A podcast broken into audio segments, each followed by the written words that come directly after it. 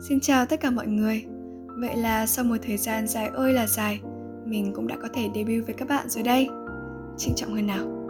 Chào mừng tất cả các bạn đã đến với chuyện của Thương và mình là Miên. Chuyện của Thương vốn được định hướng là chuyên mục healing dành cho các thính giả có podcast chuyện của trung Nhưng hôm nay, trong một màn chào sân cực mới của Miên, mình muốn chia sẻ tới các bạn về một chủ đề không hề liên quan một chút nào hết. Đó chính là khủng hoảng tuổi 19. Rằng thì mà là, năm nay mình đã 19 tuổi, một con số không to nhưng cũng chẳng hề nhỏ bé một chút nào cả.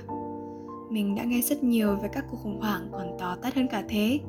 Xa xa thì có khủng hoảng dầu mỏ năm 1993, gần gần thì lại phải nhắc tới khủng hoảng kinh tế do đại dịch Covid-19 gây ra trong hai năm 2020 và 2021.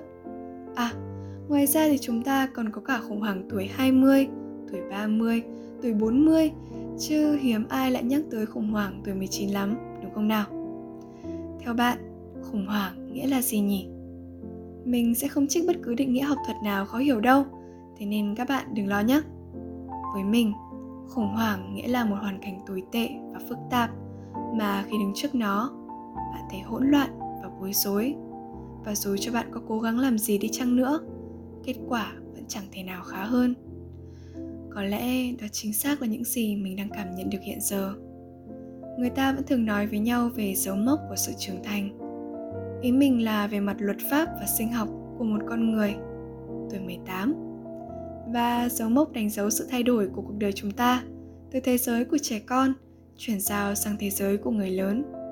Tuổi 20 nhưng tuyệt nhiên chẳng có ai nhắc gì đến tuổi 19 cả. Âu cũng bởi lẽ 19 tuổi cứ sở sở ương ương thế nào đấy. Lớn thì cũng chưa phải lớn hẳn Mà bé thì cũng chẳng phải. Những cô cậu 19 chắc cũng vì vậy mà bối rối, ngỡ ngàng cho cánh cửa này lắm. Mình cũng vậy thôi. Thực ra khi chúng ta còn bé ta mơ mộng từ những năm tháng ta trưởng thành. Trong tiềm thức non nớt của mình khi ấy trở thành người lớn sống như một thứ khát vọng cháy bỏng. Ta sẽ trông thật là ngầu sẽ tự quyết định hôm nay mình ăn gì ăn ở đâu và tự chi tiền mua đồ cho chính bản thân mình mà chẳng cần phải hỏi ý kiến của bất cứ ai cả. Uhm, thực ra khi đã trở thành một người suýt lớn mình lại thấy sợ nó hơn là mình nghĩ. Cái thứ gọi là tự quyết định kia có trách nhiệm và ảnh hưởng sâu rộng đến không ngờ. Còn con đường phát triển trước mắt mình thì lại mờ mịt đến đáng sợ. À thì ra thế giới của người lớn là vậy. Là đưa ra những quyết định có thể dẫn tới những sai lầm chí mạng. Là lao vào những cuộc đua không hồi kết của cuộc đời. Là nhấn bản thân mình vào những xô bồ, thị phi, chỉ vì không muốn trở thành kẻ bị bỏ lại. 19 tuổi vẽ ra trước mắt mình một khoảng giấy trắng tinh. Và khi đứng trước nó, thật kỳ lạ, mình chẳng biết phải viết gì lên hết. Mình là ai? Sau suốt 12 năm đèn sách. Mình có gì đặc biệt? Và mình sẽ làm gì kế tiếp? Bạn đã bao giờ có cho mình những kiểu câu hỏi như vậy hay chưa? Khủng hoảng tuổi giờ giang của mình bắt đầu như vậy đấy. Khi làm trẻ con, ta được vịn và cái cớ mình còn trẻ người, sai lầm là bình thường. Nhưng khi toa qua cái mốc 18 cái cớ trẻ người ấy sẽ chẳng còn nhiều tác dụng nói nhẹ, người ta sẽ gật cù mà bỏ qua cho sai lầm của bạn, nhưng chắc chắn sẽ không có lần sau. Nặng hơn, họ sẽ mắng thẳng vào mặt bạn bằng những ngôn từ chẳng hề hay ho. Mà ở cái tuổi này, cái tôi của chúng mình hãy còn to, sẽ thấy rất buồn, rất giận trước những lời nói như thế. Vậy nên khi đứng trước cái khoảng giấy trắng tinh kia, mình đã rất áp lực mình đặt ra hàng loạt các câu hỏi trong đầu và cứ chạy miết đi tìm lời giải đáp.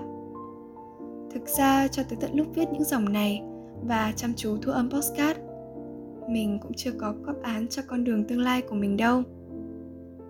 Uhm, không hẳn là mình đang sống một cách vô định mà chỉ đơn giản là mình chưa quyết định được mình sẽ muốn trở thành ai công việc gì sẽ đem lại hạnh phúc tuyệt cùng cho mình vân vân và mây mây.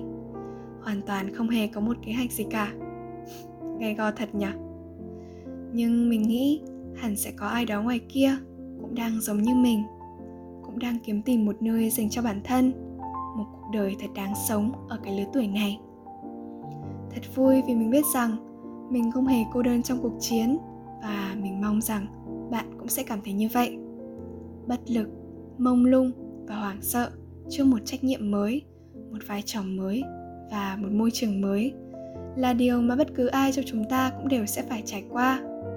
Những người suýt lớn như bạn và mình hoàn toàn có quyền được thử, được sai, được sợ và thử lại lần nữa. Vấp ngã cũng được, chọn sai hay bị mắng nhiếc cũng không tệ đến vậy đâu, chỉ là chúng ta không được hoảng hốt. Nghe mình này, hít một hơi thật sâu.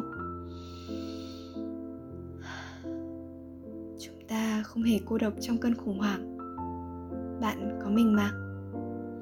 Vậy là màn debut của mình đã kết thúc rồi đấy. Không biết rằng là các bạn có thích chủ đề này hay không nhỉ? Thật tuyệt khi được viết và nói chuyện với ai đó ngoài kia. Thế nên nếu bạn có góp ý gì hay muốn gợi ý về một chủ đề nào đó, thì hãy nhanh chóng gửi thư vào địa chỉ email của chúng mình. Chuyện của Thương thuộc chuỗi postcard Chuyện của Trung sẽ lên sóng lúc 22 giờ tối thứ tư hàng tuần, nên mong sẽ nhận được sự ủng hộ từ các bạn nhé. Xin cảm ơn và hẹn gặp lại các bạn vào số tuần sau.